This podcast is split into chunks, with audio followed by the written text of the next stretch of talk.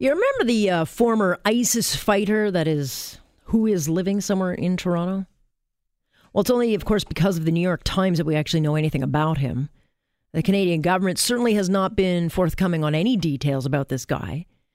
And we only know about of him as the name Abu Hazaifa al-Kanada. And he spoke to the New York Times in a series of interviews where he talked about going over to fight with ISIS fighters and bragged about executing a couple of people and fighting along this killer regime. And then, of course, backtracked on it, telling C S I S and R C M P he was lying. Here is just a soundbite of what he told the interviewer of the New York Times at that time. I've learned that, like, you know, not all jihadi groups are right. They're just groups. There is an ideology, though, that you should be following, the ideology of the truth, meaning that should be your faith. And you should be uh, make your life goal, not dying or sacrificing yourself for battle, but to have enough knowledge so that when Um, when you are on the battlefield, you can know why you're there, fully why you're there, you know. All right, so so what is the real story here, and why has he not been arrested for any terror-related charges, even if he did not kill anybody? Let's just say that, because who knows what's true with this guy. He still went over to fight with the enemy. So most would look at that as saying, yeah, you committed treason. But, of course, without physical evidence, getting this case into a court would be extremely tough. So apparently Canada is thinking of issuing a peace bond and forcing him to wear a tracking device, among other conditions. But then at least we get his real name and we would know who he is. Is that enough for you? Let's bring in Lee Humphrey. He is a president over at James International Security Consulting. He is a terrorism expert. Hello there. Good evening. How are you? Well, I'm, I'm a little confused by this story, like so many when it comes to these ISIS fighters who return and apparently just go on with their lives, protected by, you know, inane privacy laws in this country. But, you know, the journalist who interviewed him, and really is the sole reason of why we know about him, is because of the New York Times.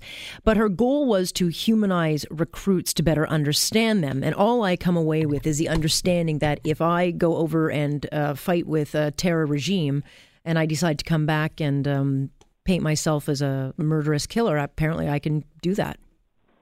Yeah, well, there's the law, and there's how the law is applied. And, you know, the laws that were, were set up after nine eleven and, and uh, uh, became what is now our, our terrorism laws uh, are very clear. It, it's about if you leave Canada with the intent to either join or support A, a, a named terrorist organization, then you're guilty of a crime. If you do the same while you're in Canada, you're guilty of a crime.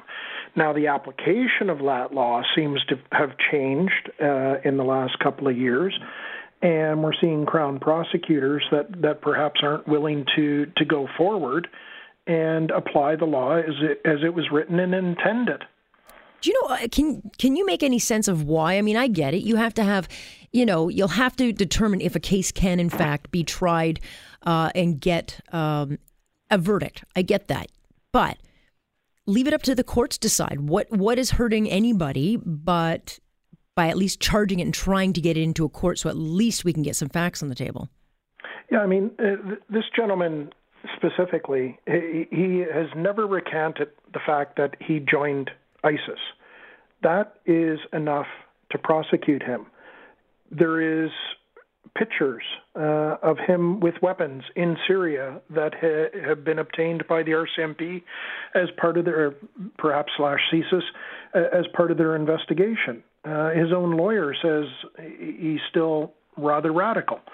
Um, I think there's an ideological change that occurred Uh, within government, and that has been pushed down to Crown prosecutors to say we need to look at de-radicalization, we need to look at other ways to deal with terrorists instead of the courts and jail. Right. But but issuing a guy like this a peace bond, that sets quite a Quite a dangerous uh, precedent, not to mention sends a very bad message to anybody else deciding that their life is uh, a confusion and they decide to want to go over and, and, and be a martyr. Yeah, and, and a peace bond does nothing to prevent him from carrying on with radicalizing other people, mm-hmm. uh, recruiting other people, advising other people. There's a whole host of things he can continue to do uh, under a peace bond, or, or even if he's wearing a G P S tracking device.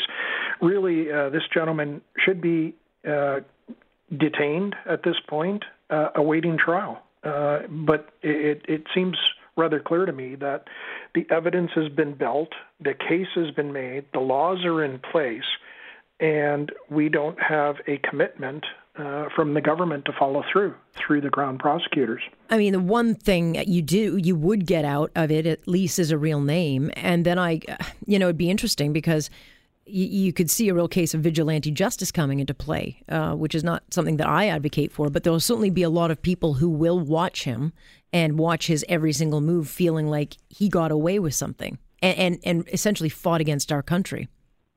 Yeah, I, I think, you know, if we we need to be a country of law and order. We put laws in place for a very good reason. We have a justice system. We have the police. We have uh, we have jails.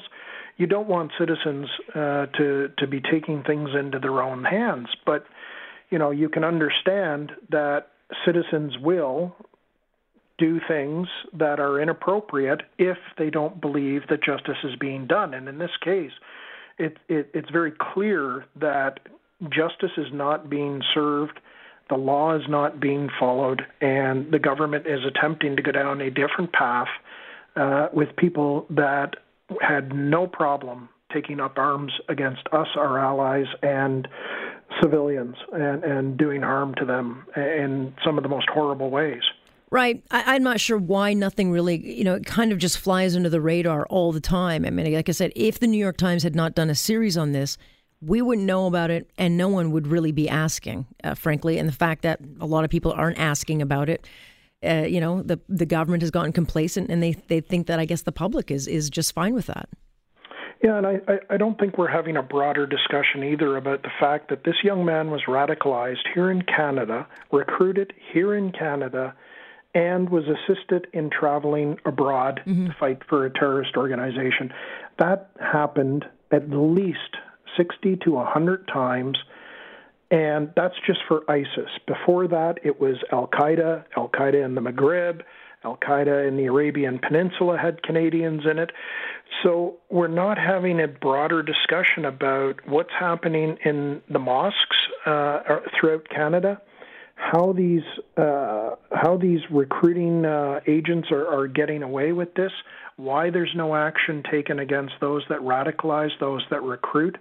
Those laws uh, are in place, and they're very clear that if you're providing material support, and that includes recruiting, that includes radicalization, that you can be held to account, and we're not doing it. We are not, and it's only when we do and hear of something wrong that we get reactionary. So we'll just have to continue waiting and seeing if this guy ever surfaces, or if anything, you know, any price is paid.